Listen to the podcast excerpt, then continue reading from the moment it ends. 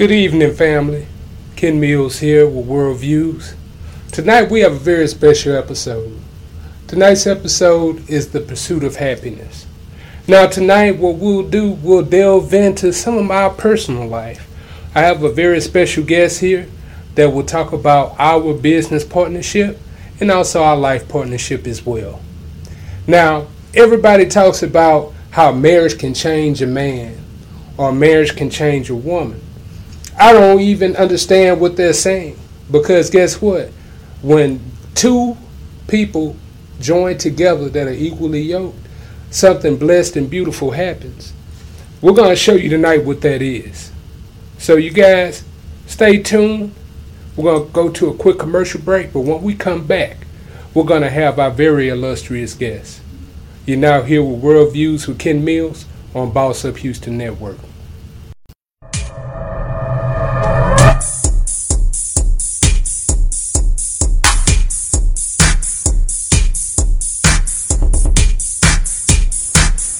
Wanna be a boss? You're watching Boss Up Houston Network.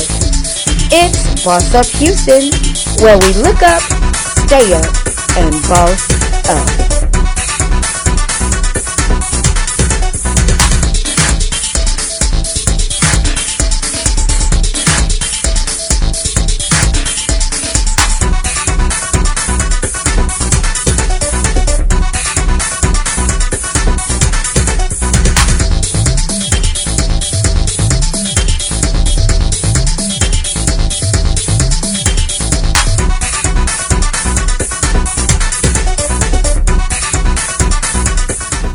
And we're back. Welcome back, family.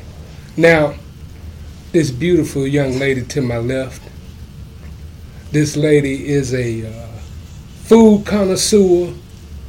She's a burgeoning entrepreneur, and she's also happens to be my wife. Lucretia Mills, how are you today?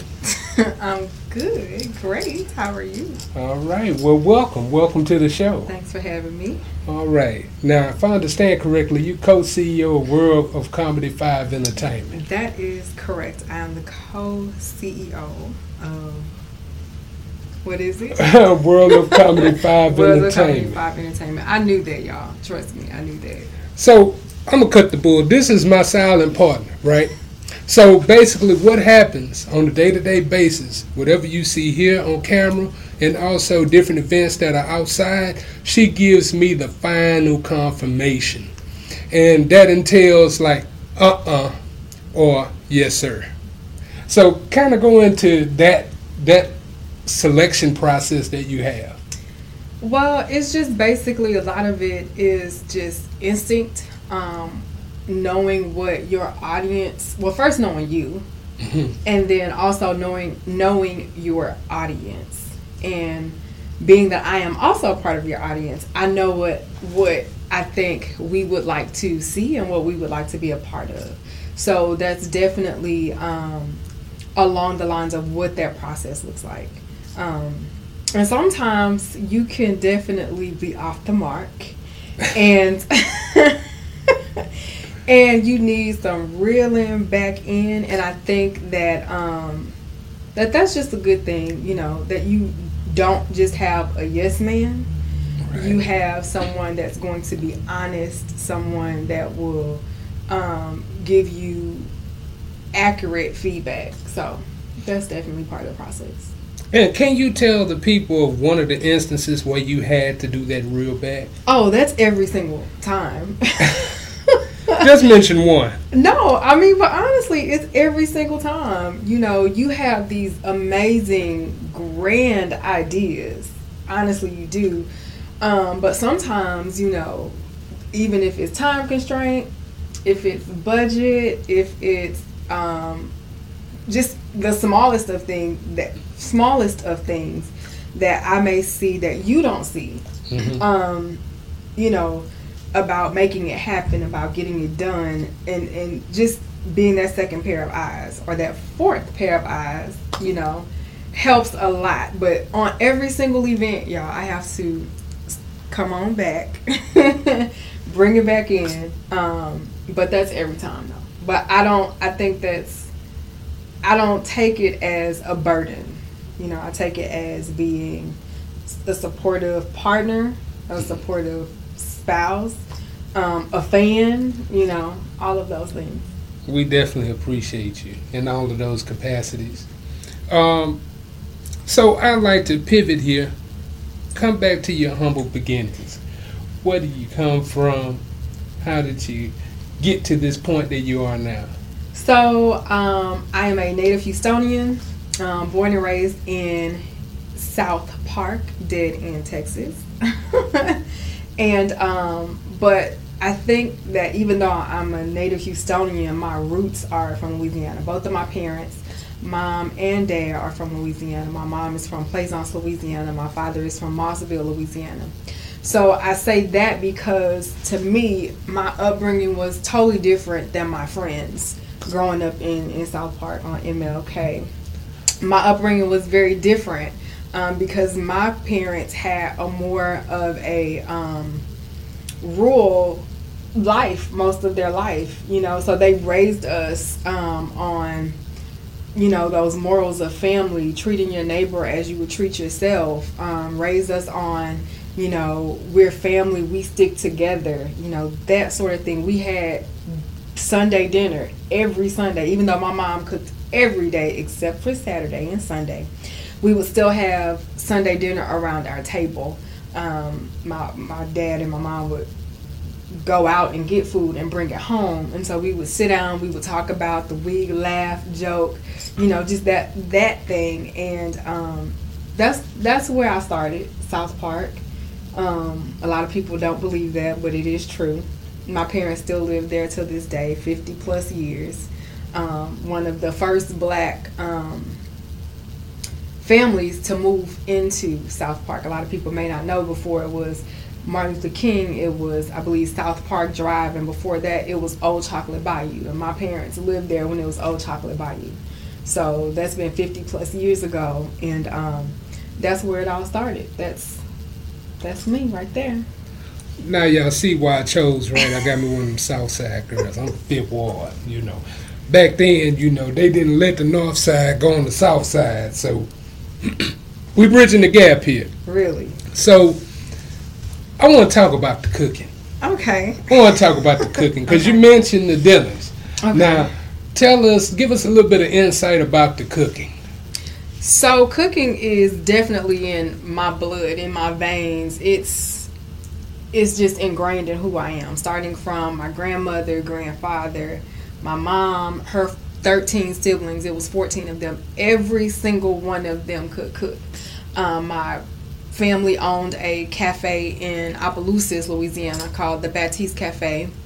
Um, my aunt, um, Rose Chenier, um, she was the cook and sole proprietor of the kitchen at Blues Cafe um, for years upon years before she branched out on her own, and she was known as the chicken lady in the oil mill on Planter Street every Friday.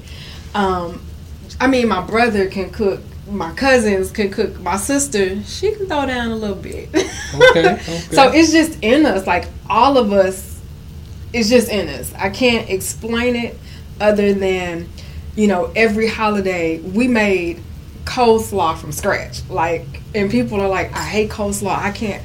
I literally sat next to my aunt, chopped cabbage, raisins, apple. That's how we make it. I don't know how y'all do, but you know, raisins, apples, a little mayo, a little sugar, you know, a little salt, a little pepper. Putting all that in there, and it was just a family affair. You know, while we're doing that, I have another aunt making cakes from scratch. I learned how to make cakes from scratch.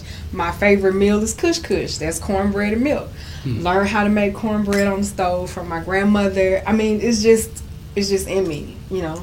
And I you know, I'll cook up some stuff for us. That's right. Just about every day, and sometimes he's like, "This is too much. This is over the top." But you know, um, I also believe in using what you have. It doesn't have to be anything grand or anything costly. You just use what you have to make the best meal, and as long as it's cooked with love and with intent, and of course with flavor and seasoning I think it um, is most definitely enjoyable. Okay. So, given the fact that you grew up in the South, and you grew up with rural values. Uh, it seems as though you had aspirations to move with move outside of the city and see what the world had to offer. Yes. So, could you tell us a little bit of your exploits? Okay, so just to bring it back to the beginning of that, like you said, growing up in the South, and you know, my escape was it wasn't necessarily being outdoors or being outside. And my cousins and my sister will definitely get on me for that. But I read books all day, every day, I was reading books. And that opened my mind to what the world was like and what the world had to offer. Um, in addition to that, when I realized that my family was more than just what or who I saw here in Houston or who I interacted with in Louisiana, I had cousins in California, I had cousins in Georgia, I had family in Chicago and in New York. And I had a cousin um, when she when I first met her as a young kid, and um, one of my elder cousins was like, "Oh, this is Camille. She's your cousin as well." Shouts out to Breeze. Um, she's from New York or New Jersey, mm-hmm. and I was like, "What?" You know, being a kid from the South, you know, and your mind is just this big for the most part. And I was just like, "So there are black people everywhere. We're everywhere." And I think I was probably about six or seven years old when that came about, and just expanding up on that. So I started traveling as soon as I graduated high school. My and I traveled alone. Um, even though I had friends, I didn't want to wait on anybody to get their money together. I didn't want to wait on someone to say when we got to our destination, I don't want to do this or I don't want to do that. That was definitely out of the question. So the very first place I traveled alone was to Philadelphia, um, Pennsylvania. You know, got my hotel, got my flight, and my mom was like, "I can't believe you are doing this. You're going by yourself." And I was like, "Yep, doing it." And um, I did it. And from there, the passion to travel and to move, just be outside of Texas, was just explosive to me. So, you know, spent some time in New York, spent some time in Atlanta, Georgia. Although they were brief, both of those places definitely impacted me. Um, and even to this day, and you know this, that I am always trying to get you to look at opportunities outside of Houston, outside of Texas. I think that um, we can always move back if that is, you know, in the cards for us. Um, but I think that, you know, moving somewhere else and experiencing a different way of living, a different lifestyle, whatever that may look like, I think that would be great for us. But I'm not saying or complaining about the life that we have here now. It is it is good. It's better than good. So I'm not complaining about that, but just that experience, I think that's what I'm that's what I'm referring to. But see, you know, try to make them happy, then they come back with something else. Like, hey, let's do this here, let's do that. Aren't you not grateful? Aren't you not grateful? You got the best of everything. Look like she didn't miss no meal. Like she didn't even miss a sale at Dillard's, did she? Amen. But uh, so I want to dig into your entrepreneurship uh, because, as you stated before, you are C- co-CEO at World of Five. Uh, World of Comedy 5 mm-hmm, that's right, World mm-hmm. of Comedy Five. Now, what other ventures do you have? So, in addition to being co CEO with you, I have my own catering business. Um, it is a Creole Girls Kitchen where I specialize in Creole Cajun cuisine that is not only good to the soul, but it is good to the appetite. In addition to that, I am owner and operator of Camilla and Co., which is an online boutique that offers country chic apparel and home goods. So, like things to get you ready for the rodeo, to get you ready for, you know, maybe um, chicken run or something like that. you know, that that apparel is um, there, or I have that business. But in addition to that, I am a um, process engineer in my day to day life. I am a process engineer for a Fortune 5 financial institution. So. Okay. Well, you go, girl. but I owe that to you. You know, I do owe that to you. I remember when you and I first got together, and um, I was working here locally mm-hmm. in Houston. I remember you telling me you need to, you can do X, Y, Z. You need to do this, you need to do that. And, you know, you basically put me on game with a lot of things. And um, so I'm definitely appreciative to, to you for that. Um, I know that I would not have, although I've been driven on my own, you put a spark or another drive in me to you know go beyond the norm or what I was used to because my background was definitely not in finance. Okay, okay. Now, I appreciate you even saying that because when we come back from the quick commercial break, we're going to dig in a little bit more. We also have a bit of our story that we'd like to share with you. You're now here with World Views with Ken Mills on Boss Up Houston Network. Wow, that's real. We break the silence. Of gun violence. Trauma feels so lonely. We break barriers. I opened that door to drinking after almost 20 years. We break it down. It hit me how fragile parenting is. You're really a great father. And we're always ready for a breakthrough. I feel like there was a lot of anger. I needed to be bigger. New episodes and so many new conversations. Red Table Talk. Premiere September 28th on Facebook Watch.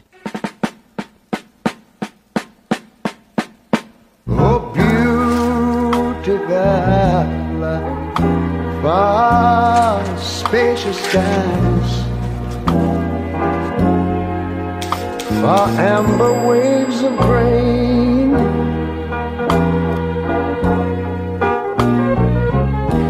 Far purple mountain majesties.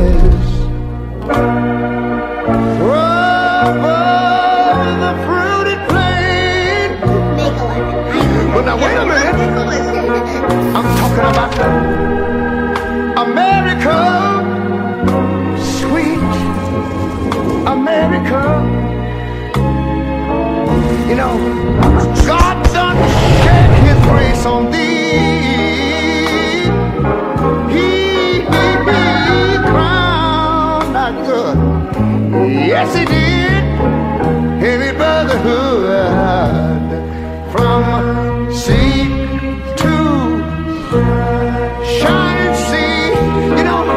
I wish I had somebody to help me sing this.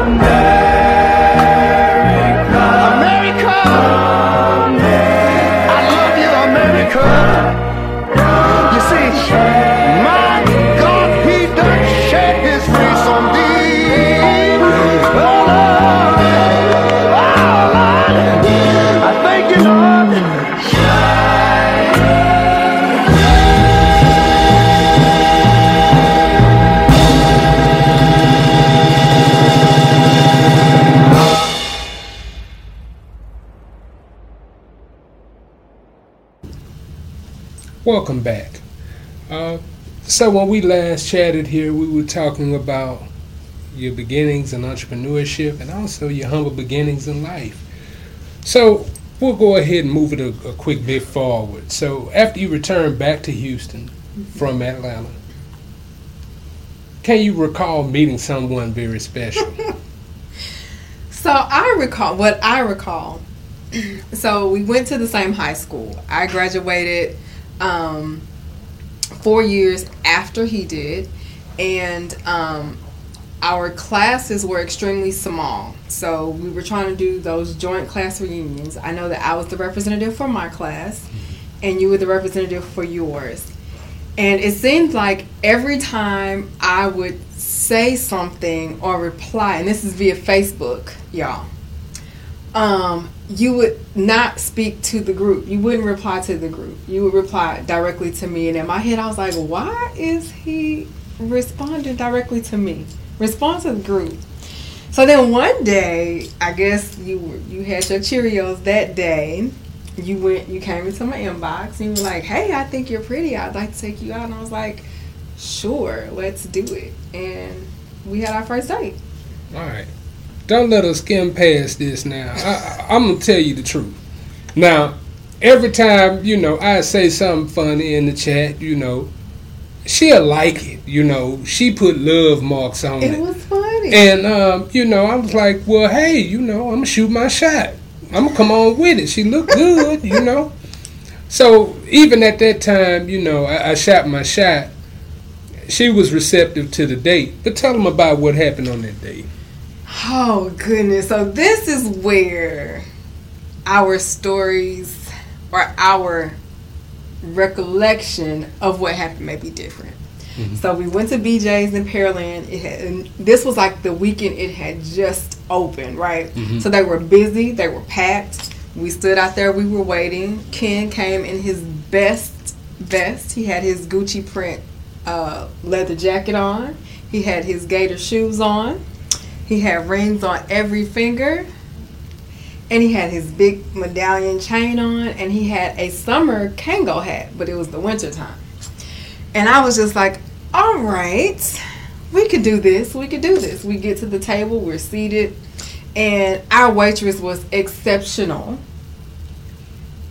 He he didn't think so. Our food was delayed, and he thought it was because the waiter did not provide good service. But in my mind, I'm thinking the waiter's providing great service. This is their opening weekend. They're super packed, so the kitchen's busy. She kept our drinks full. She kept, you know, coming to the table to check on us. But Mister didn't like that. No, I didn't. I said whenever I spend my money, I expect world class service. But I mean, it started for me. I was a little bit irritated in the beginning, you know. See, people start judging the book by the cover, you know. I see where I grew up at. You had to come out fly, you know. I had on a summer hat because you know in Houston the weather changed in two hours, so I was ready for everything. You know, I didn't know if she wanted me to take her to a waterfall or Palace Inn anywhere. So I was ready for whatever. Oh, we really? Okay. So, anywho, um, so yeah, so we had a differencing of opinion when the check came about, uh, you know, the tip, and I told him, you know, nah, I'll go ahead and pay the tip because my father always told us that you tip correctly, you know, and he was not having that. And so after the date, I was going to the roundup, not the roundup, to Silver Eagle to meet my brother and my sister. Hey y'all. And he wanted to come and I was like, uh uh-uh. uh. Nah. That's not your speed. But um yeah, that was the first date. And uh we didn't talk for for like what, maybe a year. A year or so? A yeah. year. And, and I had a word for her. Uh, my brother who is not deceased, Mo, I, I hit him up right after I left that date. And I said, this got to be the most bougiest woman in this world. Because I paid the tip. I went on paid the tip because, you know, I, I felt like, you know, she came out with me, so I had to take care of it. But it was one thing that happened during the dinner that really kind of got me upset. See, you know, I wear my heart on my sleeve sometime. Anybody that know me know I'm a good person. Yeah. So she was telling me her life aspirations, and I say, You could have the world if you want it, I'll give it to you. And she didn't believe me. She thought I was trying to put some player lines on her. It's not that I didn't believe mm-hmm. you. You were trying to put some player lines on me. That's what it was. And I was just like, you know what? I'm not for this. I'm not for I'm not for the lines. I'm not for the games. I'm not for that. And you know, I mean, hindsight is twenty twenty. Of course, you have absolutely, you know, lived up to all of that and fulfilled all of that. But on the first date, you laid it on kind of thick, and I was just kind of like, mm I don't know. YOLO, you only got one life to live. If I'm gonna shoot my shot, I better shoot it with an AK 47. I was trying to get somewhere, you know. And you know, I, I kind of was dismayed by that. I went back to the Midnight Women, and uh, you know, I got tired of Midnight Women because you know they always want to stay at my house. I got tired of that, so I called up again, and I took out to a movie the next time. Mm-hmm. When I took it to the movie, I worked so hard. See, back in the day, I was working eight-hour shifts. I'd be in them streets you know, I, I thought I was Nino Brown. We got in that movie. What happened, baby? Snoring. Snores. This man was knocked out sleep. So we I couldn't enjoy Django because of the loud snores. And I understood that, that you worked and that you worked hard and that you worked these long, odd hours, why would you bring me here? Like, that's the place, that's the perfect setting to go to sleep. Cause I thought, you know, with her being bougie, you know, I wanted the wild, you know, and I wanted to take it slow too. So a movie, you know, a movie would have been the nice take on it. Right. And uh, that didn't work either. It did not. But even still, even after he fell asleep on me in the movies, I think we may have, you know, we still talked. You know, it didn't necessarily go anywhere. Um, we still talked. You know, I may have cooked him lunch a few times, brought him lunch and things like that. And the crazy thing is that I think we would Skype. Mm-hmm. we would Skype all the time. Mind you, we're in the same city, y'all. Um, we would Skype just to see what was going on because his his work hours were so weird. But um, yeah, I think that was even worse than the first date. Then after that, we went on a hiatus. I'm gonna keep going, keep yes, going. Yes. So six years. So then, it was a game. It was a Dallas Cowboys and Houston Texans game. I hadn't shared this with y'all, but I'm a avid Cowboys fan. I hate what they're going through right now. And I went up to the I went up to the Cowboys Stadium. So I'm sitting in Denny's. I'm eating my little grand slam. You know, I'm recovering from the night before. And I see her on Facebook tag in the same Denny's I'm in. Tell them what happened next. So he sends me a message and he's like, I'm in the same Denny's. Where are you at? And I was like, I'm on this side. And so he came over and he was like, Hey, you know, how you doing? I'm staying over here. And it was my cousin and I. And you know, of all the places and all the people that I would run into you. So I thought that was kind of, kind of a sign, kind of, sort of. But then also, and I don't know if I shared this with you, I had went to DC to see my sister Delana, and mind y'all, I had not talked to Ken in like years, and she was just in out the blue. How is Mr. Ken Mills? And I was like, child, I don't know. I haven't talked to him. And she's like, uh, well, you know, that's to be my brother in law. And I was like, well, you know something I don't because I haven't talked to him in forever. That ain't it. So even after that, it was a long time till I saw her again, right? Yeah. But then when I saw her again, what did you see when you saw me? You came by my apartment and when I came down the stairs, you love this part. Oh yeah. I came down the stairs, and even though Ken absolutely looked the same, his continence, his everything about him, like whatever was exuding out of him, was just so different. Was so different, and there was like this this aura around him. And walking down the stairs, I knew that you were going to be my husband in that very moment. Hmm. He likes that part, y'all. So, brothers, don't lose hope. Because if you keep trying, you're going to get in there. I promise you. I promise you. So I, will give a little bit of context to that. Because around that time, uh, you know, you go through life, you mature.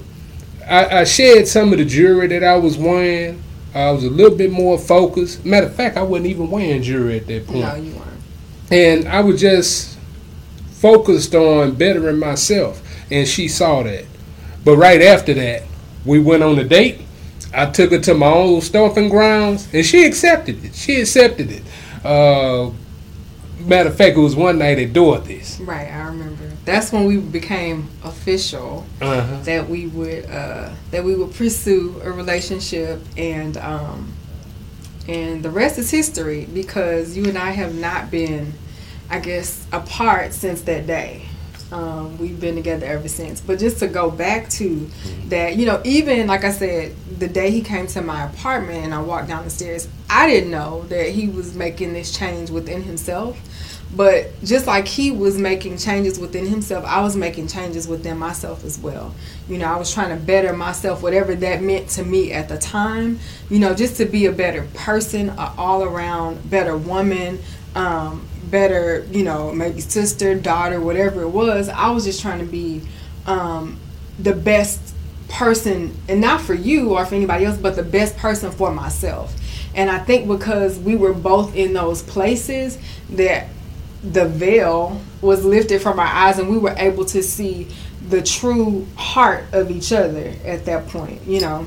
And I think that's when I think right before that I had just, you know, accepted my call to ministry and all of that. And so I think because we were both in those transformative spaces that we were able to definitely, you know, see the true heart of, of, of one another. And I think that was that was a really, you know, special moment for me, honestly, because I've never experienced anything else like that. Right, because when she spoke about the call to ministry, see, I was a deacon on the deacon board at the same time. And where she stayed, I could walk to my church. Yeah. So the Lord bless me. I was singing every Sunday in the choir, praying for a woman. And there she was. Yes. I was like, Amen. And a woman. That's right, Amen. and a woman. Now look here, guys. We'll go to a quick commercial break, but when we return, I mean, we have even more stories. We're going to talk about marriage. So stay tuned. You're here with Worldviews with Ken Mills and Lucretia Mills on Boss Up Houston Network.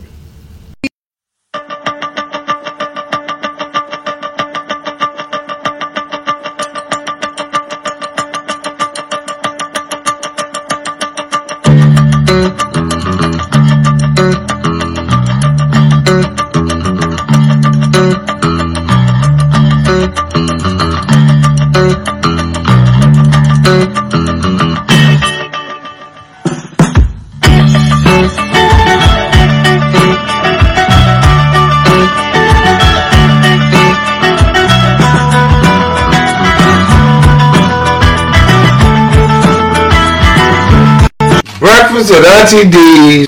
Take one. That's all it's gonna take. Ricky Daddy's on the beat. Wine, dime, killing time, heard it through the grapevine. The type of kid that like to get dime anytime. Wine, dime, killing time, heard it through the grapevine. The type of kid that like to get dime anytime. Wine, dime, killing time, heard it through the grapevine. And you the type of kid that like to get dime anytime. Gun, please sipper, Moet, Patron sipper. You the type of girl that like to pull down the zipper. I like that too. Hit to say appetizer. After this, I'm digging your thighs. Real debonair's high. Look in your eyes. You got a your Go sit down, baby. Go sit down. And I'm impressed with your waist, with you shaping your thighs. Compliment you on your booty and your hair and your booty.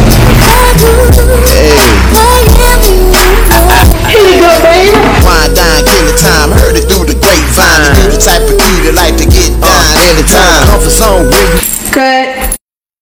All right, welcome back here. So, what we last discussed, we were talking about how we became closer. Mm-hmm. Now, one tidbit that you guys don't know about when she came to my house the first time, she never left.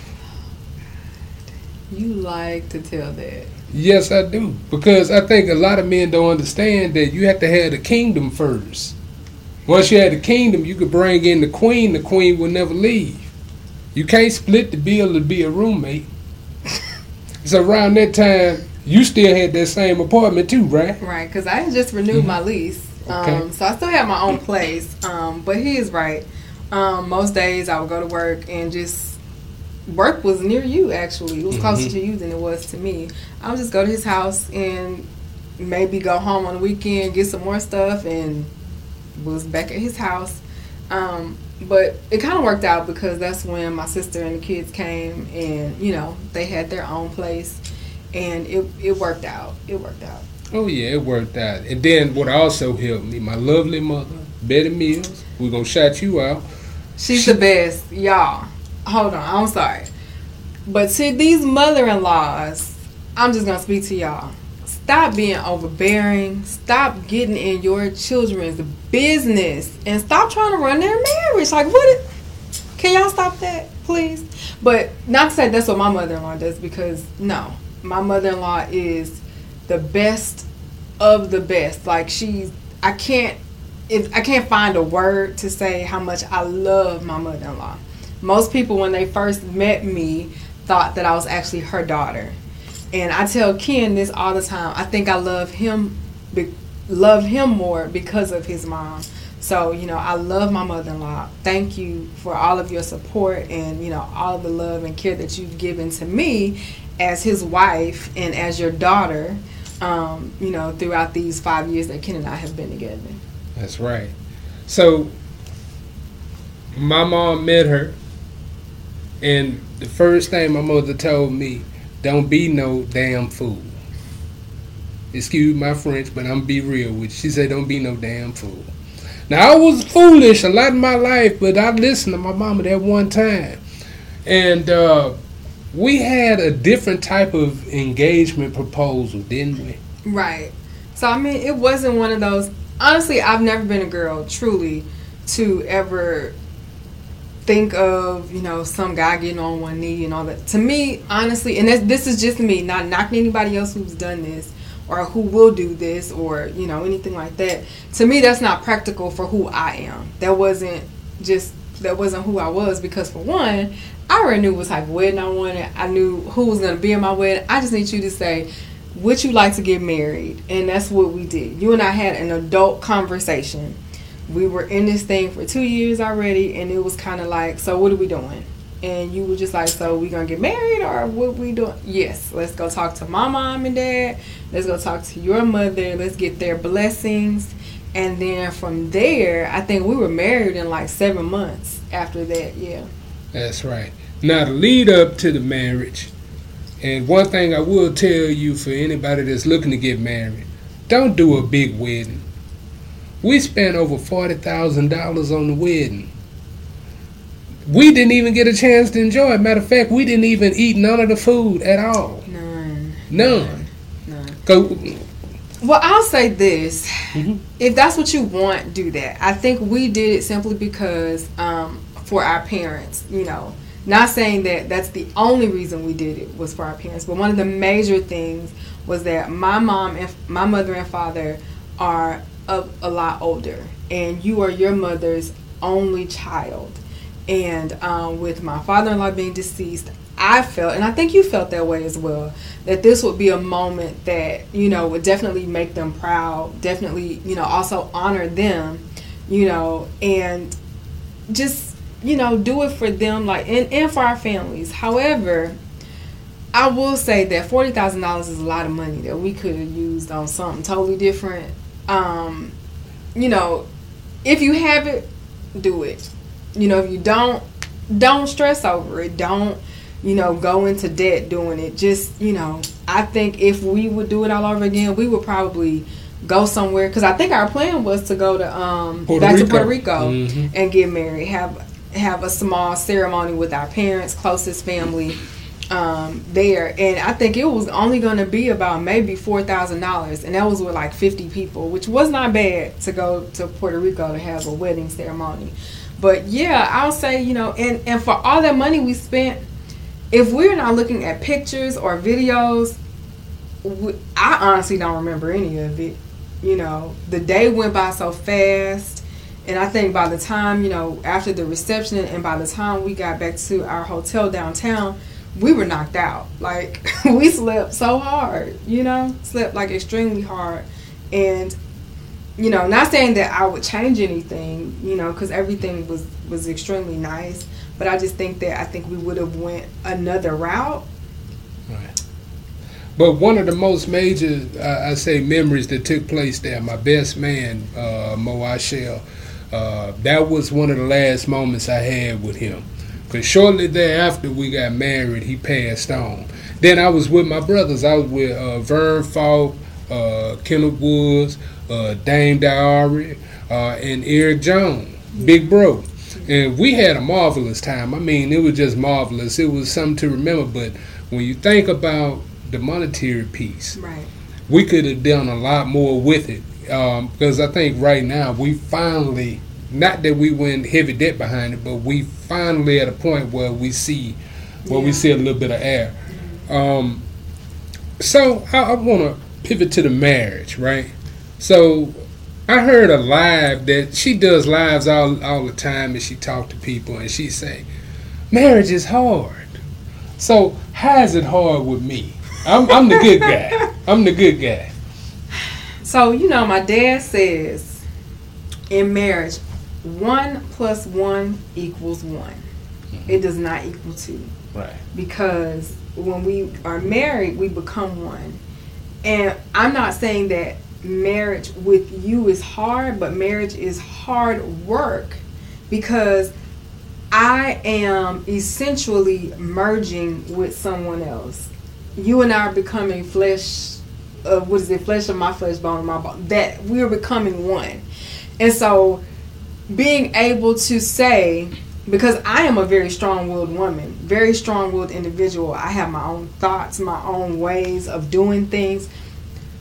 The major thing in marriage or any relationship is most certainly compromise. I know, and I'm going to be honest, the first two years of our marriage, and we've only been married three, so maybe the first year and a half, I wouldn't let up for nothing. I was on him like right on uh, no, no, no, you have to do XYZ. And I was just like, why why are you like this? Why are you doing this? Like I'm making my life a living hell doing this, honestly.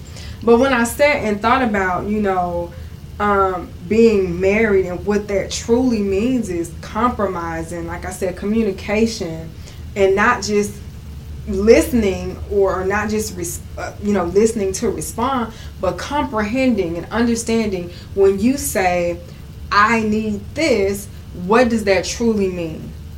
Understanding that you are not a mind reader and i'm not a mind reader. Having adult conversations just talking. And a lot of times that's the sole issue and the sole um, concern when it comes to relationships and marriages breaking up is that people don't listen to each other and people are not willing to compromise thinking that is my way or the highway and that is not the case. So when i say that marriage is hard or that it's hard work not saying that you're a bad guy or anything like that. It's just saying that when we're merging becoming one that i have to take off a lot of self you know? And you have to take off a lot of self. And we have to say you know what? I love this person enough to understand that is not my way i love this person enough to say oh i'm start crying. I'm trying not to start crying. I love this person enough to say that i will put him or her before my own before myself. And that has definitely been um it's been rewarding you know because like i said initially i wouldn't let up. I was like no it's my way or it's no other way. But our lives our life has been more enjoyable i think you know our friendship has definitely um, grown our friendship has you know just been rooted a little bit deeper because we have um, you know decided to truly you know take away our that selfishness, that selfish part of us that we don't want to necessarily, you know, shed.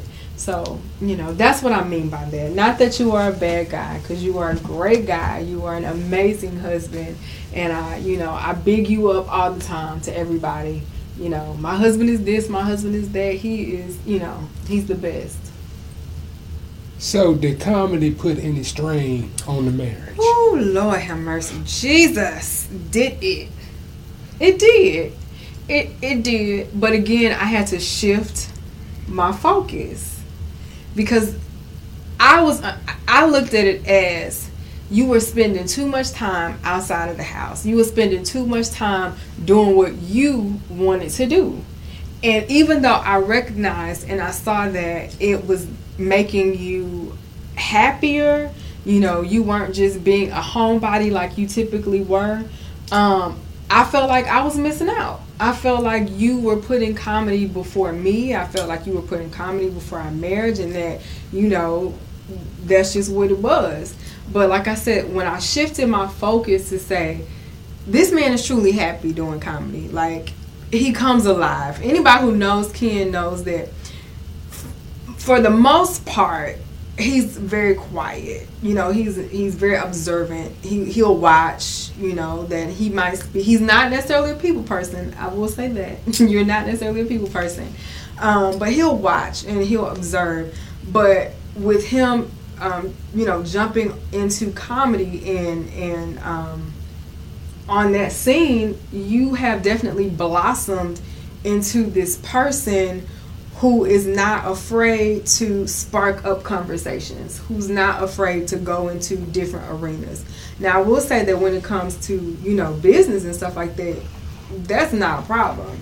But, you know, being, you know, being more social, being more open to, um, you know, different sceneries and different groups of people, you know, I had to stop being selfish and had to say that, you know, because I would I wouldn't go anywhere at 1st You know, I didn't want any parts of it. But like I said, when I changed my perception and my perspective on, you know, what this did for you and what it's doing for you, then I definitely looked at it differently.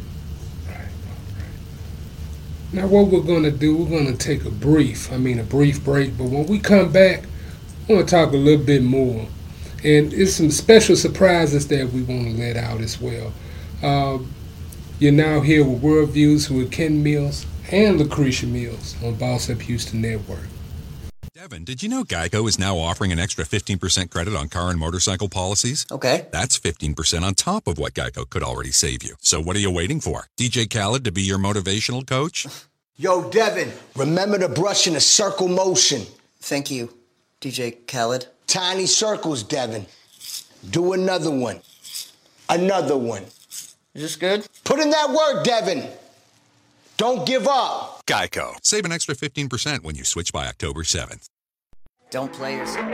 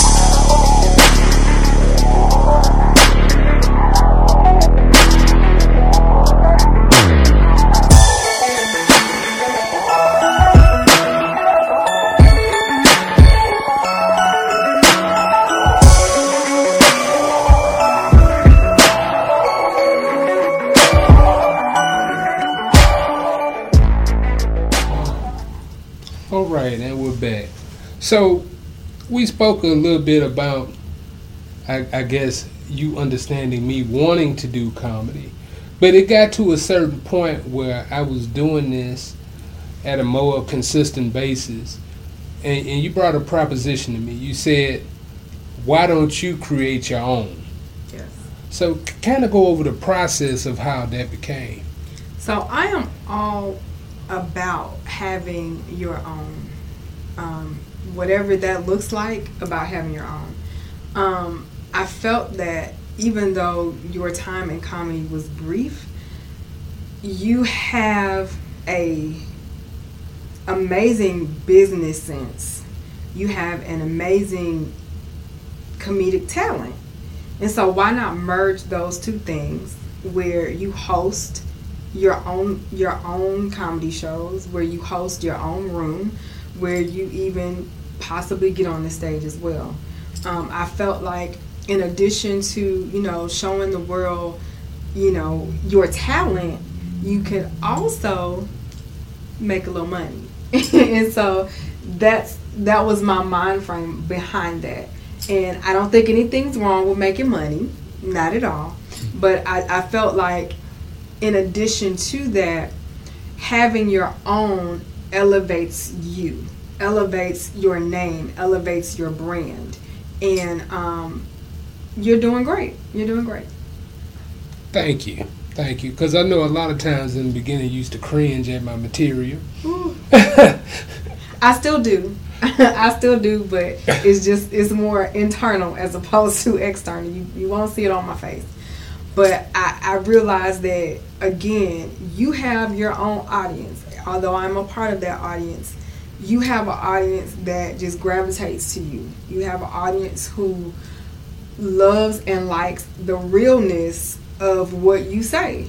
Um, you know, I'm very reserved, and even doing this is definitely out of my character. But so some so when you're on stage and you say those things, I'm kind of like, oh my god. But people like that. people like the honesty. They like the realness. They like that raw truth. And you know, you tell it in a way that greats have told it. You know, and um, I think that you know, the sky's the limit for you. You know, you know what I think. I've Yeah. already told you what I think, and you know, I just think with time and with you know applying more pressure in these streets, Amen. he you'll be there. You you're already as as as our boy says, I'm already a legend. You know, you think you think I'm you think I'm you think I'll be a legend, but I'm already a legend. I'm a legend now. You know what I'm saying? And so that's the mentality that that we're taking. And when I say we, I mean World of Comedy Five. Is that people think that I'll be a legend or that we'll be a legend, but we're legends now. And so that's where we are. So we went through this entire story, but we failed to tell y'all one thing. When we met, we were over 300 pounds. Yes. So now I'm 215, I'm 160 something. and we did most of this together. Yeah, yeah, yeah. Um, and I think if I pivot back to our earlier uh, discussion where it was a little bit of strife in the, in the marriage, most of it was behind health. Most most of it was my unwillingness to change because I had a mentality of this is the way I grew up. This is what I like to eat. This is what I like to partake of. So as I started to think about what our relationship was, and if the fact that I wasn't here, what the outcome would be, meaning a young man to spend all my money and take my woman to Puerto Rico, no sir. I went on and I got that surgery and I got on that treadmill and that bike and I keep and look and I keep eating Bex Prime because Bex Prime got the best organic meals out there. They alright. They alright. Yeah, but that's not true. Nobody's gonna. Okay, you were, you were funny. You're funny. But yes, that was a lot of the strife that we had um, in the relationship was because um, of your health conditions and the fact that a lot of them were are reversible and were reversible with you know eating healthier, with exercise, with changing your diet, and not just those physical things, but also changing your mind around your relationship with food. And um, honestly, before you had the surgery, um, even though you were still, you know, had those particular ailments and you were still on that medication, because we changed the way we ate, you lost a lot of weight. You had lost about almost 50 to 70, I would say 60 to 70 pounds just within that time from just changing the way the way you ate. Mm-hmm. And you know, you would work out with me sometimes. You wouldn't work out with me all the time, but he he would work out with me sometimes. We would go to Memorial Memorial Park, and I might jog, and he might be out there walking. And but I think the fact that you know we did that together made a difference as well. And the fact that you know you wanted you wanted to be here, like you say, even though you joke, you know, I wouldn't want a younger man to take my wife and take my money. You wanted to be here for me, you know, and for our family and for yourself, you know. So you took the measures and did what what had to be done for you and look at you now, boy. You was fine then. But you something else right Hmm. That's all me right there, y'all. All right. All right. Hold your horses now. now, family, this has been a marvelous episode. Uh, we got a chance here to speak with the First Lady of World of Comedy 5 Entertainment. And also, now you get a viewpoint into who we are. Uh, you know how to find her on social media. You also know how to find me. But I want to leave you all with one point. The reason why we name this the pursuit of happiness is because that's exactly what it is a pursuit. Most people, they feel like they have to find happiness in someone else. Not necessarily in this case, we found happiness within ourselves. Once you find happiness within yourself and you want to be better, guess what's going to happen? People will see how you love yourself. It'll be an aura around you, and that'll automatically draw them in and make life a heck of a lot easier. one thing that I will want to tell my wife, my business partner, my life partner, and my fitness coach um, that I love her immensely. Our anniversary was yesterday. We made three years. Hopefully, we'll make 30, 50, however long Lord let us live. I definitely appreciate you. That's why you're one of our illustrious guests here. You're illustrious already, but we just had to show the world who you are. Okay. All right. Did you have anything you want to say? Um, no, I just thank you for the opportunity to share our story. I know a lot of people, you know, look at us and they're like, oh my God, y'all are just the best couple. Y'all are this and y'all are that.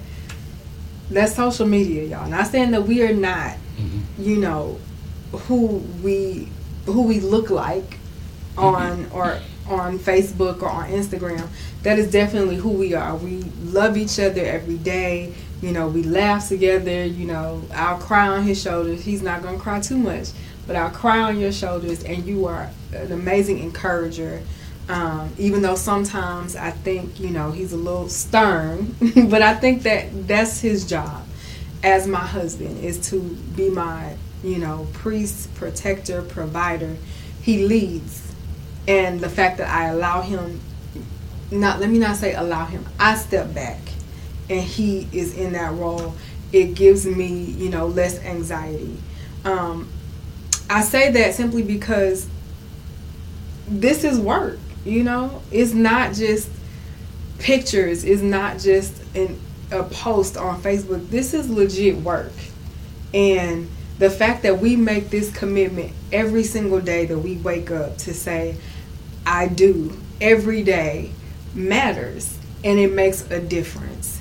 And so, you know, we don't want to definitely, you know, portray our marriage, our friendship, our relationship as just this bell of golden sunshine and sparkly rain, you know. Mm-hmm. Some, sometimes I don't want to look at him.